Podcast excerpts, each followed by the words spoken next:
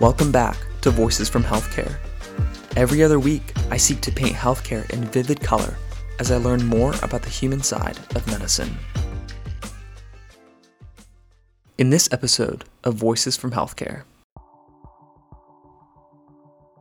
So yes, it's definitely different when uh, you are the sole responsible one for what happens in the surgery. So even in fellowship, you know, technically you are an you are an orthopedic surgeon. You could practice on your own, but you're still under the tutelage of your fellowship director and your attending. So um, once you're on your own, I mean, it probably took me two years before I wasn't like nervous to some extent before going into a surgery. Um, and that kind of gets better month to month as you go on. But even surgeries that you have not done in a while, um, you just and it's a heightened level of responsibility, right? So it's it's a nervousness that produces um, just a more intense thought process, and to make sure that you're doing the right thing. So part of it is, you know, as I started out doing hip or knee replacement, those surgeries would take me 30 minutes longer than they do now because I'm just much more comfortable with it now and my own skill level and my own efficiency. So, um, but it's it's definitely a different feeling, and it's definitely a big gut check. when it when it's all on you because I mean there's nobody to bail you, right? Right. Um, and there's nobody to, to help you, so it's it's all on you. So. Today we have a very special guest on the podcast. Dr. Davis is an orthopedic surgeon who completed his Doctor of Medicine degree from the University of Cincinnati College of Medicine. He went on to complete his orthopedic surgery residency at Mount Carmel Health System in Columbus, Ohio. He completed his adult reconstruction fellowship at the Southern Joint Replacement Institute in Nashville, Tennessee. Dr. Davis specializes in orthopedic surgery and currently works at the Atrium Medical Center in Middletown. He has served as a mentor and friend. He is respected by his fellow peers and trusted by many. Welcome to the podcast, Dr. Davis. Thank you, Jonathan. Glad to be here. So, I want to start off with home life and beginnings. Could you just describe for us your home growing up? Sure. So I grew up here in Ohio, um, actually in Middletown. Um, I had two older sisters. Uh, my mother was a nurse. Uh, my father worked through the uh, state patrol as a driver's license examiner. Um, grew up in a Christian home as well, so a very faith-based home. Um, and yeah, it's kind of where I started. And so you talked about how your mother uh, was a nurse. Did that inspire you or, or begin your love for the practice of medicine? Sure. I mean, I remember going into her office as a as a kid and seeing the family practice docs um, and kind of hanging out there as well. So I think that initially piqued my interest uh, in medicine. And whose practice has inspired you within the world of orthopedics specifically? Was there a key mentor or someone who influenced that journey for you? Um, I would say not initially. So I didn't really decide on orthopedics until I got uh, into probably halfway through medical school. Um, so uh, no one specifically um, inspired that right off the bat. And how did you generally fall in love with the practice of medicine? Or like you knew that that was the direction you wanted to start pursuing? I would say that uh, probably started in high school. I actually read uh, some books from a pediatric neurosurgeon. Um, actually Dr. Ben Carson uh, during high school, and it kind of piqued my interest in surgery in general. Um, I thought I wanted to be a neurosurgeon, and then realized that's probably not best for me. Um, but that, that was probably the initial kind of peak that started that. And then I really loved just the uh, pairing of the sciences uh, with um, the ability to kind of just help people on a very personal basis. So. And what was your educational journey in that? for your undergraduate years, just as you started pursuing that? Did you have a pre med concentration, or how did you start going about sure. that? Sure. Um, so, my undergraduate at Ohio State was actually in uh, molecular genetics. Um, that was kind of my pre med. There was no really pre med degree per se at Ohio State. Um, so, I got smart in genetics and probably forgot most of that by now. Um, but that was kind of the, the start of that and kind of the jump start into medical school at Cincinnati. And we've talked before on the podcast, but when you begin that field, you go general, and then you have the opportunity in your later years to shadow, and you're on your rotations, and you get to know more of those specialties. During that time of shadowing and rotating through different departments, did you see orthopedics in that time and were like, this is this is a confirmation on what I want to do? Uh, yes. So, you know, in general, at least when I was going through, you know, the first two years were just a lot of your book learning. You had some patient interaction, but then years three and four was much more of your scheduled rotations. And kind of the, the biggest decision that uh, I was taught, and kind of as you see going through, is you have to decide whether you like the medical side of things or the surgical side of things. And that's usually pretty obvious for people whether you like to be in the operating room or not. Um, so, but yes, I did have a rotation in orthopedics uh, specifically, and then even when I decided to go into that field, I even did some away rotations at other medical schools um, for a few months at a time to get basically additional experience in that, um, and also to kind of help with the next step of getting into a residency. That's really important to just to discuss that and just see how that rotation phase is actually really important in deciding ultimately where you end up. Um, You've talked before of the unique privilege of entering medicine after the work of a long line of predecessors. So there's no pressure to initially invent that field of surgery. Um, you're stepping in after uh, years of development, research, progression. Could you talk about how that impacts your day to day life within medicine? Sure. I mean, as you know, just from an education standpoint in medical school, I mean, sometimes medical schools will try different ways to learn and things like that, but ultimately it's a lot of just memorization starting out of all the research and science that's gone on for many, many years prior to us getting there. Um, so that initial knowledge base is well established. Um, and then, you know, as you get into your training as well, I mean, you're learning from someone who has been taught, uh, they've learned from someone else. So it's a very, um, that knowledge is very much passed down.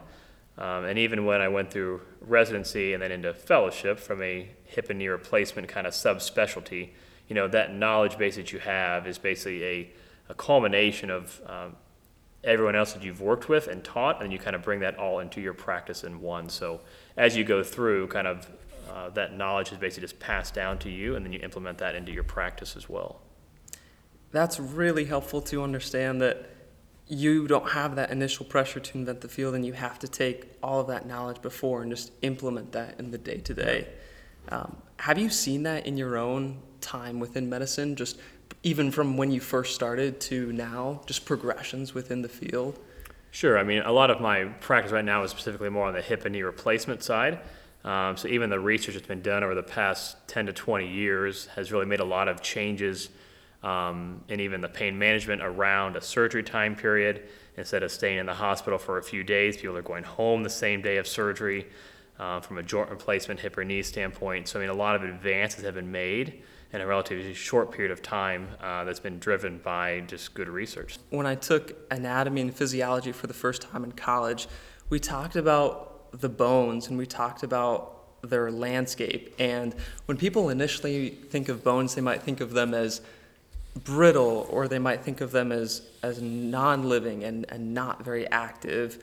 But that fundamental framework of the human body it's very active and it's constantly changing. Bones have their own distinctive landscape uh, if you will. And you should take the time to feel the bones with its divots its smooth surfaces rough prominences. Could you talk a little bit about, from an orthopedic surgeon perspective, just that living landscape of bones, kind of how interesting it really is? No, I mean, that's a, that's a great point. Um, you know, kind of some of the jokes are, oh, you're, you're just a bone surgeon. It doesn't really matter. It's not really life saving procedures and all this stuff. Uh, but at the same time, I always say, you know, if you didn't have bones, you'd be kind of a blob on the floor. So, I mean, your bones are the, the main structure in your body that keeps you erect and upright. Um, and then obviously your muscle attachments kind of go into that and cause all the different undulations in the bone and so forth.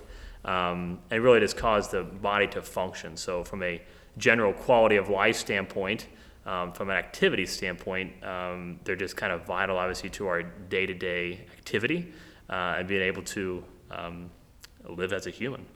And how exactly does that work with muscles to bones, with it attaching? Does it attach onto the divots and rough prominences, or does it actually innervate inside of the bone?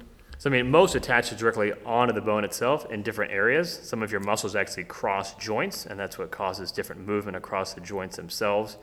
Um, but as you kind of go through your training and your anatomy and so forth, like you mentioned, you kind of see um, you know, different grooves or raised areas in the bones are specific muscle attachment sites, and this that's just how our bodies were made. So, kind of every muscle, how it um, crosses a joint or attaches to a bone or attaches to a finger or however it is, has a purpose uh, that causes a specific function of that limb. And the layering is incredible, right? They're, the layering of the bones. It's not just, or the layering of the muscles that one overlaps the others, or especially in the forearm, there's so many layers superficial, intermediate, or deep layers. And it takes time, right, to know exactly those different placements and how it's like a, a pulley and lever system almost between bones and muscles.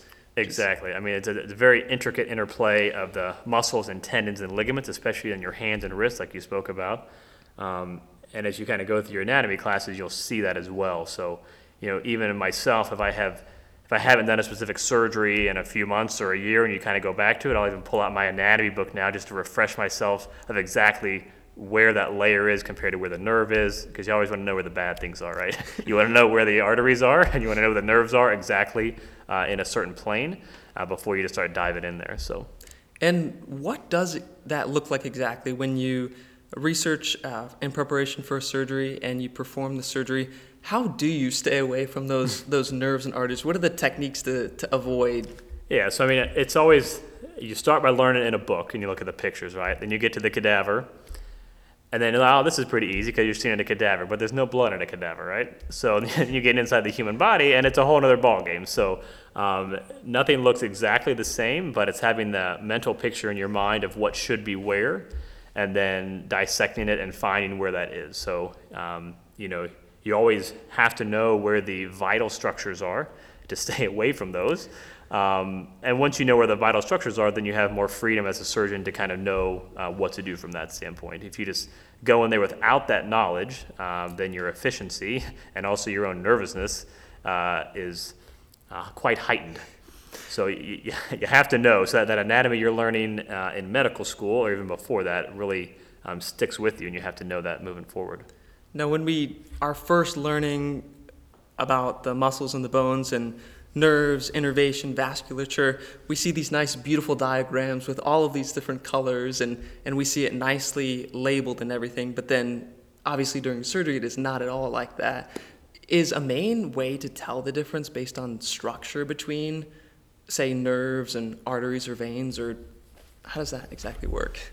Yes, uh, that's a great question. So, uh, thank God for people like Netter who did his Netter anatomy and all those things in such detail, which give us, you know, and that's, you know, how our bodies are made is a very reproducible thing, right? So, very rarely do you have the uh, anatomic variance that it's different, and that's kind of the things you learn as well as you go through. But, you know, the um, knowledge of like localizing what is what and you know what is a nerve compared to an artery compared to a vein that all comes with experience um, because when you do a surgery and you get in there and there's some blood overlying things and things are bleeding a little bit you kind of have to know what is what and there are different things from a texture standpoint from a visualization standpoint that you'll learn and even from a color standpoint that you'll learn that helps you um, know uh, what you're looking at That's fascinating to have that preparation though before so that when you're actually in the surgery, you know what's what and you're prepared for that.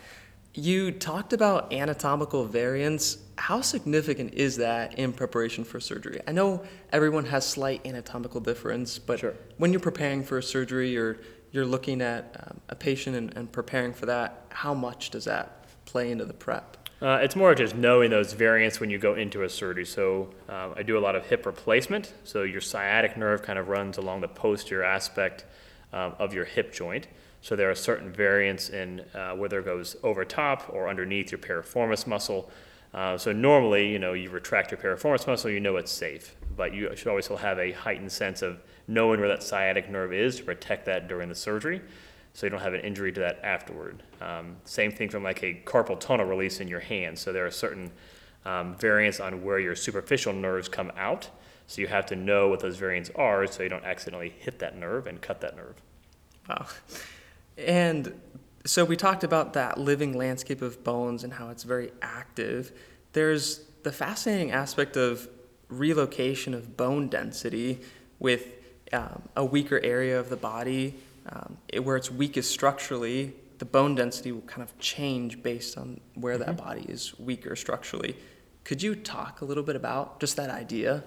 Sure. I mean, so our, our bones are made to remodel, so basically break themselves down and rebuild. And that's actually stimulated by walking and being active. So we see this in people who are very sedentary.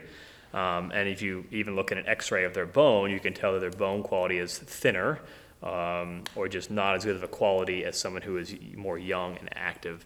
Uh, so it's kind of one of the amazing ways that our bodies are built and our bone is made to remodel. So same concept with fracture healing. So when you break a bone, your body's made to throw down new bone, then remodel that into a uh, normal looking bone over the course of a couple months to a year. Fascinating. I know some schools offer a cadaver experience for students where they're able to take a cadaver class and they're able to get very, very good experience in their undergraduate years for hands on experience and starting to learn muscles and innervation, vasculature, and so on. How might prospective students who are still in their undergraduate years get other hands on experience? Um, so I'd say first off, if, they, if you have that opportunity in undergraduate, uh, I think that's a great opportunity. Uh, if you know you may be going into medicine to kind of give you uh, a jump start in that. Um, so I think that would be a great thing to do.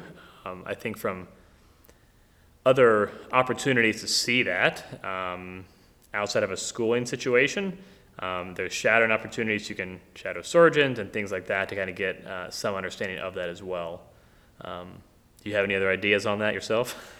I, I have found shadowing to be extremely valuable, and you, you get that experience, and it's a relatively easy process. Some paperwork involved, but to to just be able to see that is a great perspective. Mm-hmm. Um, and I think maybe students don't take enough advantage of shadowing experience, but that would be the first thing that would come to my mind is this, yeah. that opportunity to see the surgeon at work and to be able to, to see what a day to day looks like. And you almost have that ability to just see firsthand without any of that initial responsibility yet. Exactly. Um, so you can kind of take a step back, but you still have a lot to be able to to see and observe and take in and you can see then when you're shadowing kind of what sparks joy and what sparks a love kind of when you're in that area. Yes.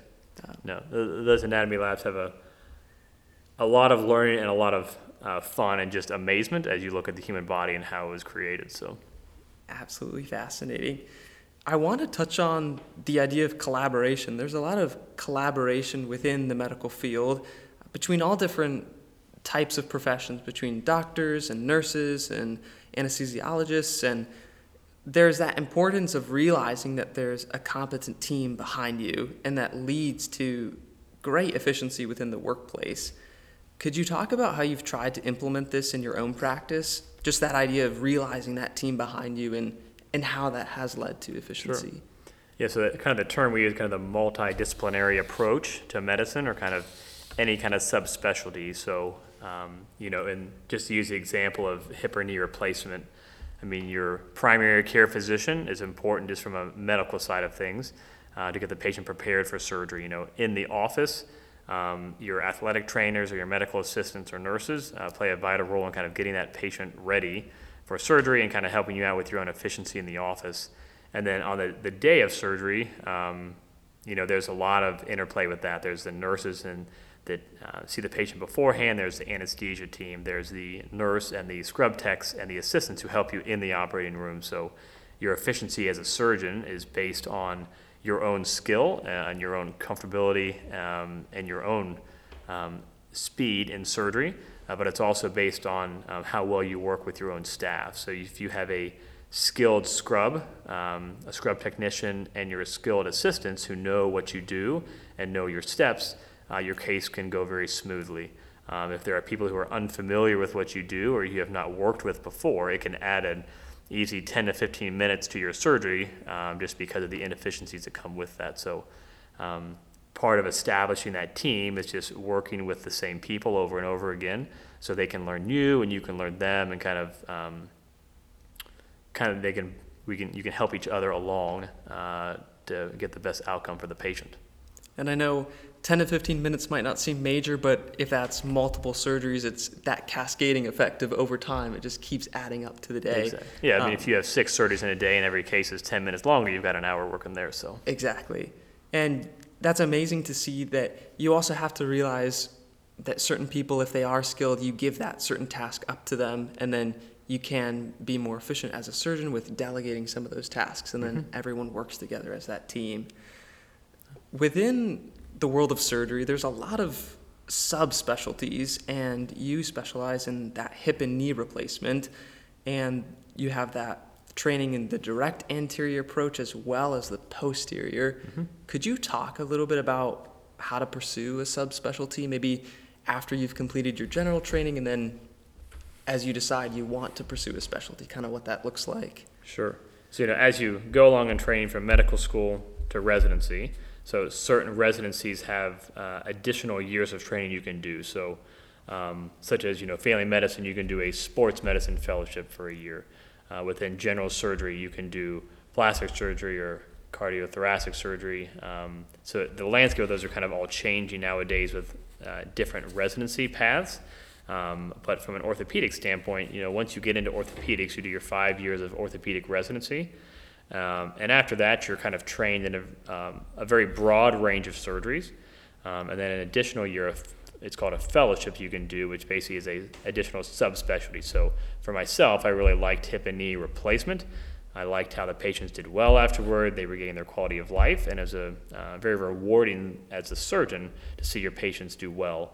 Um, so now in practice, I do the majority of hip and knee replacement, but I still do some of the general orthopedics, meaning uh, the fracture care, ankle fractures, hip fractures, things like that, that would come through the emergency room. So um, you can choose to kind of do whatever path you would like to do, whether that's more of a general side of things or a more subspecialty side.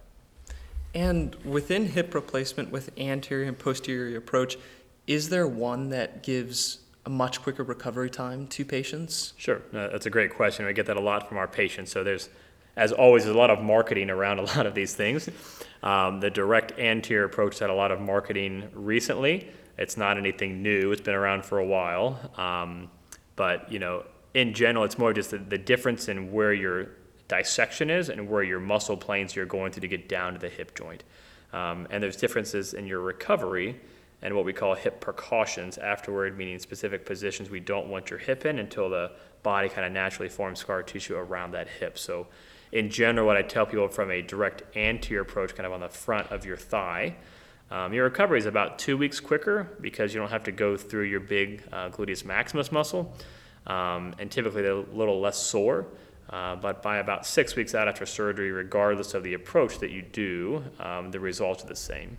Hmm. So, long term results are the same, short term results a little better with the direct anterior. Got it. And we've talked about it before, but you've really fought hard to have that streamlined as much as possible for having same day surgery for patients or not. Once they have a surgery not having them be in the hospital for a while afterwards. Could you talk about like why that is so important to have more same day surgeries when possible for patients? Sure i mean just in general as i talk to patients I, it gets them back home basically to their own environment their own bed their own food their own family support right? So even when I started at my current hospital five years ago, you know, people were still staying in the hospital at least a couple nights after a joint replacement. Uh, there's been a lot of good literature over the past probably 10 or 15 years looking at kind of the safety profiles of people going home compared to staying in the hospital, and it's shown no difference. So the, the kind of big push over the past few years, especially, to get patients home the same day. Uh, so typically you'll have a surgery, uh, once all your anesthesia wears off, you'll get up with a physical therapist and you'll walk around using your walker. As long as you're doing okay, we'll get you back home. So, I mean, I would say that probably 95% of my patients now are able to go home the same day of surgery after an elective joint replacement. So, um, and people have been happy with that. Um, so it's been, yeah, it's been very positive. And then do they come back after a certain amount of time to check in and touch base with you to see how their recovery is going? Yes. So I, I see them at two weeks after surgery and then at six weeks after surgery. Um, and as long as they're doing okay, then typically we just talk about kind of getting back to life and activity. Uh, and then I'll routinely see them at kind of their one year follow up just to check in on them once again. Got it. And you have seen that difference between uh, first coming, how patients would stay maybe a couple days and then having them be more that same day surgery. Yes, I mean, um, and the biggest way we've been able to do that more is just from a nerve block standpoint and a pain control standpoint after the surgery. So it kind of starts before the surgery, during the surgery with the anesthesia group, and then also with some of the injectable blocks that I use around the hip or knee joint. Um, and it really allows them to get up and move, and your, your pain is actually better in the first kind of 24 to 36 hours after the surgery than it is even the couple of days following that. So it really allows you to get back home. It's really important to have them be in their home environment, in their natural environment as soon as possible, Mhm. and how that can aid recovery. I want to touch on bedside manner a little bit. I know it's really, really important to stimulate that physician patient relationship, and that's really important to put them in a good frame of mind for surgery, and then also before surgery, just to have that trust in you as a surgeon. Yes. Could you talk about how you've tried to implement that in your practice, that bedside manner? Sure. So, I mean, just on a uh, more humorous note, I mean, in general, my patient population is kind of over the age of 55 to 60. So I get the comments all the time of, man, you look young when I walk in the room. um, so, yeah, establishing that rapport is important. And, you know, how I was kind of taught in medical school is you, you sit down in kind of relaxed position and you just kind of look at them in the eye and you just ask them what brings them in today and you kind of let them talk um, instead of just pounding them with questions. Um, and a lot of your history and so forth, as you'll learn, you'll get just with allowing them to talk and so forth. Um, you know, nowadays we're tempted to get on the computer and just start typing away um, with your back to the patient, and it really is just not good to build a relationship with people. Everybody likes to um, see the patient, see the person face to face. And you know, from a patient standpoint, you know, the patient has to trust you as the surgeon um, that you're going to take care of them and you have your their best interest in mind. Um, so I never want to do a surgery on someone who does not trust me or trust that I will do uh, my absolute best for them. Um, so uh, there's a lot of things that go into that, but just having a face-to-face conversation with them, allowing them to ask questions, and not feeling rushed. Nobody wants to have a surgeon that runs in the room and then runs right back out of the room and they don't know them. Time is always of the essence, and you can't spend an hour with every patient. But it definitely on a patient I'm signing up for surgery, I'll typically spend 15 to 20 minutes just to make sure I answer their questions and that they know um, what's going to be coming forward. So. And how do you ensure that they're in a good frame of mind right before the surgery? I know sometimes the lead anesthesiologist comes to get them and brings them back to the OR, but is there anything that you have realized that's been effective like right before surgery when they might start to to panic or, or be like, "Wow, I'm actually going into surgery now"? Is there? Yeah, I mean that's a good that's a good question. There's always uh, you're always kind of surprised at who handles things well and who does not handle things well. Um, so you know, in general, you know, when I go in them, I see all my patients prior to a surgery, um, and I just ask them if they have any questions. You can kind of get a good sense of how they're feeling then, and then their family members are with them too. Um, and the other thing I've started to do over the past few years is just offer to pray with patients before a surgery. Um, so I just leave it very generic and entirely leave it up to them. But if they're okay with that, uh, then I will offer to pray for them and just for the team and just for the success of the surgery. Uh, and I found it, uh, in general, it's been a very positive response. Um, and people have, uh, it actually helps to calm most people down just to know that um, your surgeon, whether you have that same faith as your surgeon or not, but just to know that um, he has a faith as well um, going into that surgery and will it kind of builds that relationship like you talked about uh, so they can trust you I want to take a look into the surgery room. Everyone has a first day, and there's that stage when you're in medical school, and then you have that constant mentorship, and, and you're side by side, and you're constantly learning. But there's that distinctive moment when you're doing your first surgery, and you do not have that mentor standing right next to you. It's your first surgery um, alone as, as the lead surgeon. Could you take us into like your first surgery without your mentor, like right there, like Sure. when you're so i'll take you to the all the way back to a first funny moment of being in the or first and Yeah, then we'll jump sure. to that so you know as a med student you're taught all the sterile technique how to scrub and all this stuff and it's really about it becomes second nature to you right but you know you, you can't go to the floor for something you can't touch things you can't do all these things you're like thinking about as a med student And I was in one of my first surgeries and something dropped on the floor and I was thinking, I'm gonna be a helper. Let me go pick that up. So I like I'm scrubbed in and I literally try to go reach down to the floor to grab something. And the scrub is the scrub is like, get out of here. like, you gotta walk away. I was like, what? And then you realize, oh wow, I really can't do that. So you know you're entire you're not sterile anymore, you gotta scrub out. So just an embarrassing moment, but you know, it stuck with you. Um, so so fast forward that. Um, So yes, it's definitely different when uh, you are the sole responsible one for what happens in the surgery. So even in fellowship, you know, technically you are an you are an orthopedic surgeon. You could practice on your own, but you're still under the tutelage of your fellowship director and your attending. So um, once you're on your own, I mean, it probably took me two years before I wasn't like nervous to some extent before going into a surgery. Um, and that kind of gets better month to month as you go on. But even surgeries that you have not done in a while, um, you just and it's a heightened level of responsibility, right? So it's it's a nervousness that produces um, just a more intense thought process, and to make sure that you're doing the right thing. So part of it is, you know, as I started out doing hip or knee replacement, those surgeries would take me 30 minutes longer than they do now because I'm just much more comfortable with it now and my own skill level and my own efficiency. So, um, but it's, it's definitely a different feeling and it's definitely a big gut check when, it, when it's all on you because I mean, there's nobody to bail you, right? Right. Um, and there's nobody to, to help you, so it's, it's all on you. So, But it is really important to have all of those formative years beforehand with that mentorship, and then you do feel ready, Definitely. even if you are Yeah. nervous or whatever. Yeah, and I mean, I, I felt that I had I had great training coming into um, from residency and from fellowship, so I felt fully confident in my my own skill going into that. But it's still that extra measure of oh wow, it's all on me now. So Right. um, it, it's good.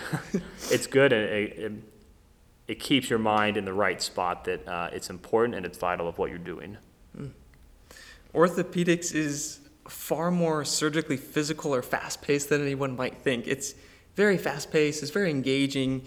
I know in our conversations you've referred to it before as human carpentry. You you literally have your surgical drills and you're you're fixing uh, what may be a fracture or you're replacing a knee or, or something like that. Do you have any favorite surgical instruments or anything that you you have enjoyed working with? Yeah. I mean, uh, in general, patients don't like to hear that, but yes, it is like human carpentry, essentially. Uh, some people who are actually carpenters actually kind of latch on to that and say, oh, that kind of makes sense. So, you know, sometimes when I'm talking to patients, they'll talk about, you know, oh, the rod you put up my, my femur or the, the, the shank you put there. And so, I mean, they'll use different terms that kind of just in their mind kind of uh, relate to what you're doing. Um, but, you know, I, I, I tend to like the, the bigger the better. So you know some of the some of the drill bits that I'm using on some of my hip or knee revisions, I mean they can be up to uh, two centimeter in diameter drill bits that you're using. Uh, so and some of the implants are the same size. I mean you have um, quite big metal objects that you're putting into the patient's bodies. Uh, so I, I find that very fascinating and very enjoyable. And it, it's fascinating to see when you look at an orthopedic surgery and you see that surgical field and you see all of those tools listed out. There's like there's so many and there's even that that type of blender to them to mix that type of cement that you use Yes. uh, uh, to put those placements on for reconstructions and replacements and it's, it's absolutely fascinating. Yeah, I, I kind of so and typically on a knee replacement, I'm cementing those knee replacements. So as I describe it to the patient, I kind of describe it as grout. You know, that, oh, I use you know I put grout in my in my bathroom or you know something else like that. So they, they, they kind of get an idea of I'm cementing this onto your bone. Um, so that's part of the patient relationship, right? So I mean, you're kind of using terms that they would understand more than just the medical terminology that you uh, use on a day-to-day basis. And how long does it typically take for that cement to, to catch and to harden? So most of the cement is 12 to 14 minutes. Um, but by the time you start mixing it, so it's a powder plus a liquid, then you mix that together, and you've got about a 12 to 14 minute window before that hardens. And then you know it fully solidifies within like the first day, but right after that hardens, it basically heats up. It's a, um, and you're good to go. So the patient can get up and walk on it right away. Wow. How do you constantly stay up to date with new treatments or procedures within the world of orthopedics as it's constantly changing and new developments are always being made? How do you Sure. stay up to date? So I mean, a lot of it is um, uh, subscriptions to journals. So uh, the Journal of Arthroplasty is one that I kind of keep regularly and kind of keep up on. Um, you get stuff through your CMEs you're required to do, uh, but then there's also um, conferences that they have uh, multiple times a year. Um, and really, you know, things change quite a bit. Realistically, it takes about four to five years for me to really be different, maybe. So as long as you're going to conferences every few years to kind of keep things refreshed, you'll kind of get an idea of what's new. Now, within the surgical team for orthopedics, usually you have a designated x ray um, person that will come in and, and will x ray what's been put into the patient uh, during a surgery. What are you looking for in terms of alignment with those with those rods, or what are you trying to see in those X-ray Sure. images? So um, a broken bone obviously has it's we call it displacement when the bones kind of pull apart. So in surgery, when you're looking at it, and you, we call it reducing that bone, so you reduce it back to its anatomic spot. So you use um, clamps or different tools to do that, and then you take an X-ray picture. So it's called fluoroscopy, intraoperative fluoroscopy. So in the operating room, X-ray. Um, to basically look and confirm that what you think with your eyeball is actually correct on um, realistically would be on an x-ray and then once you have that then the fluoroscopy also helps you to guide the placement of the implants whether it's a plate or screws or whether it's a rod um, like an intramedullary so inside the femur rod. Um, and then the other thing it also allows you to do much more minimally invasive procedures. So a lot of times when we fix a femur so um, if a patient comes in with a hip fracture and we have to fix that, we can do it through, um, you know, a couple centimeter incisions versus opening up the entire femur. We no longer have to do that. That really allows for more uh, minimally invasive surgery uh, to fix fractures. There's also that fascinating aspect within orthopedics of sometimes using tendon to fix torn muscles. There's a technique, right, to use tendon to kind of repair that. Yeah. Could you talk a little bit about that? Sure. So I, mean, I guess the most obvious one probably people have heard of is like the like an ACL reconstruction. So I mean, a lot of those are done. You can do um, bone patellar bone, or you can do um, allograft, meaning another tissue from somebody else, or you can use like a hamstring tendon. So a lot of times the push nowadays is do kind of hamstring tendon ACL reconstructions. Uh, so yes, there are certain situations where you use kind of your own tendon or or a uh, cadaver type tendon allograft to reconstruct things. And there's certain trauma cases as well. If a there's the idea of being on call, and and you you've talked before about it's nice that sometimes in orthopedics uh, you don't have to come um, in when you're on on call necessarily all the time, uh, but sometimes there are trauma cases or some urgent matters that need to be attended to. Have you been involved in a trauma case or, or something like that? Sure, you, you see a lot of that during your training, and then depending on the hospital that you work at uh, in practice. So, you know, emergency things that need um, within a couple hours care in orthopedics are typically open fractures. So, um, bad fractures, or we call comminuted fractures, kind of in multiple pieces that tend to go out through the skin. So, anytime you have a bone that sticks out of the skin, it's not a positive thing. Um, so, you treat that with antibiotics and then a surgical debridement, or kind of cleaning out that area and then fixing the bone at the same time. So those are things that typically we try to get to within a couple hours, or at least within the first 24 hours, depending on the uh, type of break, as well as the type of the open wound. You've touched on it before, but could you talk to us about the rehab process and what that looks like after surgery? Are you working with PT or rehab specialists to develop treatment plans for patients? Yes, so it all kind of depends on uh, what the injury is, what the surgery is. Um, on a replacement or a joint replacement side, uh, the physical therapists play a vital role in that because you're allowed to walk on it right away. You work on the motion of that joint, of that new replacement, um, and the physical therapists really help to get their muscle strength back quicker and also kind of reduce some of the swelling that can occur after surgery. Um, certain injuries, like certain fractures or breaks in the bone that are fixed, require you to basically not put any weight on that extremity for a period of time. Um, so it kind of is your physical therapy and your rehab is tailored to kind of what surgery you've had. How have you seen orthopedic surgery advance and progressions and ways that surgery has been done, or have you seen any type of advancement in your time? Sure. Um, you know, from a hip and knee replacement standpoint, uh, different implants have come out, different advances within that, and also kind of around the pain control around the surgery time, like I touched on before. Um, you know, from an ankle fracture standpoint, um, one of the injuries you can have is called a syndesmotic injury, meaning you tear the ligament bet- between your tibia and your fibula, or as the common term we see with athletes is a high ankle sprain. Um, so there's been advances even in how we fix those. So we used to have to fix them with screws, and you then had to take out after a couple months. Uh, there's been new technology with what we call it's like a tightrope or like a heavy suture that can be used that can actually stay in, and you don't have to go undergo another surgery to take it out. So there's been different advances, um, both on kind of a joint replacement standpoint and from a fracture and really a sports medicine standpoint. So yeah, there's always something new, technology coming out. You got to kind of figure out and siphon through what's what's important and, and what matters. But yeah, there's been a lot of stuff, uh, even in my kind of brief time of training and practice. And what within the world of orthopedics excites you in the next couple of years as you think forward? What is exciting to you within that field? So, I mean, I think a lot of the um, up and coming things you hear about, you hear about, you know, stem cell technology and things like that from a kind of biologic standpoint.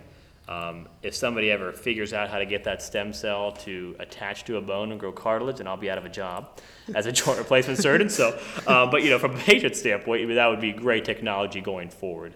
Um, I think things that excite me more, just because I'm a joint replacement surgeon, are just advances in that and how to basically improve patients' quality of life from the implant design, how long the implants last, and so forth. You know, it used to be when you had a knee or hip replacement, they may only last you five or ten years because certain parts would wear out really quickly. Um, the way they process those implants nowadays, um, typically you're hoping for 20 to 30 years uh, for a joint replacement to last you. So, I mean, even that reduces the amount of surgeries each individual patient has to go through, uh, which is always what you want as your as the surgeon of your patient. So, let's say you're you're walking in the hospital and you see maybe an undergraduate student who's shadowing, maybe isn't in the medical field but is just starting to discover what's within medicine. You like you get in the elevator together and you're going up a couple floors. You don't have a lot of time. You kind of have to just describe to them if they ask, "What do you do?" Like what is, what is at the core of what you do? What would you what would you say in like a succinct way of like this is who I am and this is this is what I do. So I'd say, you know, as an orthopedic surgeon, my job is to uh, res- help restore function and gain patients' quality of life back. I think it's pretty much as simple as that. I mean, that can typically you're seeing people who are in a need where they um, have a, a, dysfunction in their body uh, from a bone or joint standpoint that causes them pain, that causes them um, an inability to be active. And kind of my job as a orthopedic surgeon is to regain that function and to get them back to anything they want to do. Hmm.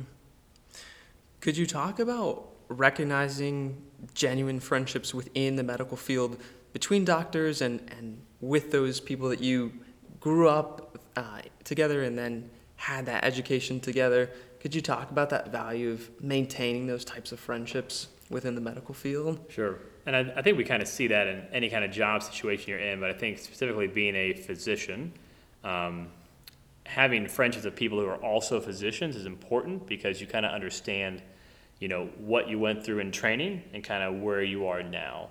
Because um, it's like any other training, but specifically in medicine, it's a very rigorous training.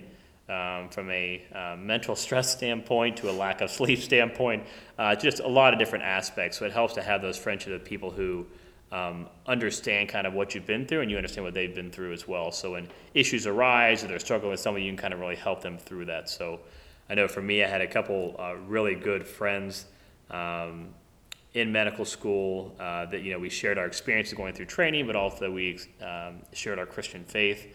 And so it really was able to kind of um, spur each other along during the difficult times and kind of get through that. So, um, and those friendships have um, kept going forward um, and we still talk today. So it's so important to recognize that those friendships have so much value, and like you're saying, you need someone to to share that mental stress with, mm-hmm. and and those difficult aspects of medicine and your training, and to be able to talk to them and to collaborate. You know, even when you have pursued the education and you've achieved that that role, you can still collaborate and, and talk yeah. to them too. So and it's a, you know not you know, it's the, the career that you do and, you know, doing surgery, not many people really want to hear the details about what went on in the surgery. It kind of grosses them out, right? So, you know, the, I go home and tell my wife and my kids something, and, you know, I, I tailor that differently than if I was talking to one of my friends who's also a surgeon. Because you can go into much more detail and say, ah, was really cool, and they can kind of understand what you're talking about. Um, so, yeah, it really helps to have that uh, friendship. What about advice for the prospective student? Um, just generally, someone who is interested in pursuing healthcare, do you have any advice that you would give them now in their undergraduate years and, and even further along the journey? Sure. I mean, I think the as you go into undergrad and kind of as you advance forward, I mean, um, every year you go through um, your education and training should kind of confirm what you want to do. Um, you know, being a physician of um, of any subspecialty, it's it's it's a long haul. So you know, my my post high school education was 14 years before I had my first big boy job. Okay, so it's not like you go for a year or two and then you're out doing stuff. So you really have to have the mentality of I'm, I'm in this for the long haul, and there will definitely be uh, ups and downs to that. Um, but the, the more you go along, the more confirmation in your mind that you really enjoy what you're doing. You really have to enjoy what you're doing. Um, if you don't enjoy what you're doing, uh, or at least enjoy what you see as the end result of what you're doing, then you should probably be switching what you're thinking. Um, so, because the enjoyment of what you do and taking care of patients um, really gets you through the times where it's a struggle. And there really is that sacrifice of love in those those years of education and, and in it for the long haul and, and pursuing that and having that distant goal in mind.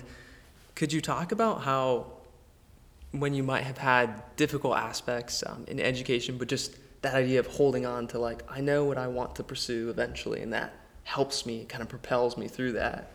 Yeah, I, I think that um, medical school had its own challenges, right? It's a lot of it's a lot of book learning, it's a lot of rote memorization, and it's then applying, starting to apply that into your um, taking all that head knowledge and putting it to patient care, right? And that continues kind of as you go into um, residency. I mean, I think from a sacrifice of love standpoint, it's you know if you have a family, if you have kids, I mean. The sacrifice is not just yours; it's your family and your children also seeing that as well and going along with you on that journey. So, you know, I was married quite young, um, so my wife has been we've been together through undergraduate, through medical school, through residency. So she's seen all the good and the bad along the way, and it's really supported me in that. Um, but you know, just from a, a, workload standpoint, I mean, we had three children during my residency, and I don't remember a lot of their young years. You do remember kind of snippets here and there, but like for the most part, I was not around that much because you were working a lot of that time. Um, so that's a, I knew that was a, a, temporary stopping point, and that wasn't my whole career. So that kind of allowed me to kind of push through that time. But you really have to maintain those relationships with your own family and your spouse, if you have one, uh, just to kind of give you support through those times. And it's not just your goal of pursuing an, an end goal, but if you do have that family, you have to, you know, think about that and just managing all of that can be challenging at times. Exactly. I mean, it's yeah. them. They also know that it's this is a temporary time period, and it's for uh, a better end goal. Better meaning um, a little more control of your own lifestyle um, and how you can kind of prioritize your family and your work and so forth. Hmm. What about when you first came into practice after finishing med school? Was there a big difference for you between that textbook knowledge and then wow i'm actually taking care of patients now? Was there was there a divide there or? Yeah sure. I mean that's what you know we kind of taught that in medical school too like and you'll see kind of new interns coming on the floor for the first time. There's a bunch of jokes about that but i mean it's really as a physician who's gone through that you realize that you have all this knowledge in your head from a book knowledge and examples you've seen on test and then when you see it in a real person, you have to basically take all that together and summarize it and then implement it into kind of the patient care. So, yes, that is definitely a challenge um, to do, but that's also why you have people who are a couple years ahead of you, then kind of guide you through that and kind of help you think through that. So it kind of goes back to the thing we talked about at the beginning of just you're kind of building on the experience of those who have gone before you. Um, so that when you get a year or two ahead, then you can help the person who's coming up behind you as well. So it's a very collaborative effort.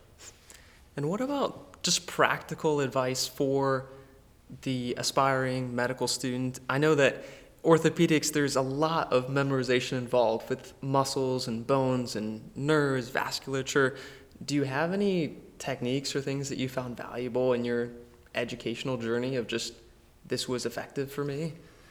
Um, I think that's really individualized. So uh, you kind of have to learn on your own, kind of going through undergrad and medical school, how you study the best. Um, whether that's someone who does lectures better, if you can learn from that, whether it's someone who you have to study on your own for. You know, for instance, pharmacology in medical school, I had stacks and stacks of flashcards of just drugs and all this different, and it just, you know, you just go through them. And I still, I kept those for a while. I mean, it's, you know, a foot or two worth of flashcards just for pharmacology. So um, you'll kind of learn, depending on the topic that you're learning, kind of how you uh, best learn through that. It's really helpful though to get that advice and never underestimate the power of the flashcards. No, I still, it I still use works. them. Yeah, It still yeah. works. What about any any closing thoughts for people interested in orthopedics and just people generally just starting out on that journey? Any any closing thoughts? Yeah, I mean, I think that uh, medicine in general is a very evolving field. Uh, I think it's a um, it's a very rewarding field. So you're getting and you're taking care of people at a very uh, at a time of need for them. Um, so from a uh, physical standpoint, you're helping them out as a doctor, but it's also a time where you can talk with them and kind of just get an idea of kind of where their mind is and what their thoughts are and their beliefs are, and you can really get them at a time where um, you can be very influential and just a good way to get them on a more healthier path going forward. Um, I think people who are starting out in training, you got to be ready for the long haul. So I, mean, I think I've talked with you about that, and I kind of just really try to gauge people I'm talking to, like how serious are you about this? So if it's like, eh, I could be a doctor, or eh, I could be something else. If you're kind of wavering back and forth, then you probably should go to the other route because um, you may not kind of make it through all the push of the training. So you've got to really desire to do it and have the desire to do it for the right reasons. Um, you've got to work hard, and as I kind of told people in residency who are a few years behind me, you kind of you work hard, you put your head down, and you keep pushing forward. Uh, because sometimes that's kind of all you can do, um, but the end result is is great, um, and I, I thoroughly enjoy what I do, uh, and I really can't see myself doing anything else. Um, and I think that's um, not many careers have that, or I should say, some people have to go to a job where they really just have to go to a job to make money. Um, I also go to a job to make money, but I also really thoroughly enjoy what I do, and that's definitely a blessing. And there is that stage of full commitment to that process. And if you are wavering, you should really honestly Evaluate think that. and evaluate. Yeah. yeah. and it's and it's okay to waver back and forth a bit, but once you dive in, you, you got to dive in. going fully. Yeah. Yeah, 100%. Well, thank you so much for coming on the podcast and just talking through the world of orthopedics with us and, and giving us a window into your life and your role as a surgeon. Yeah, thank you, Jonathan. Of course.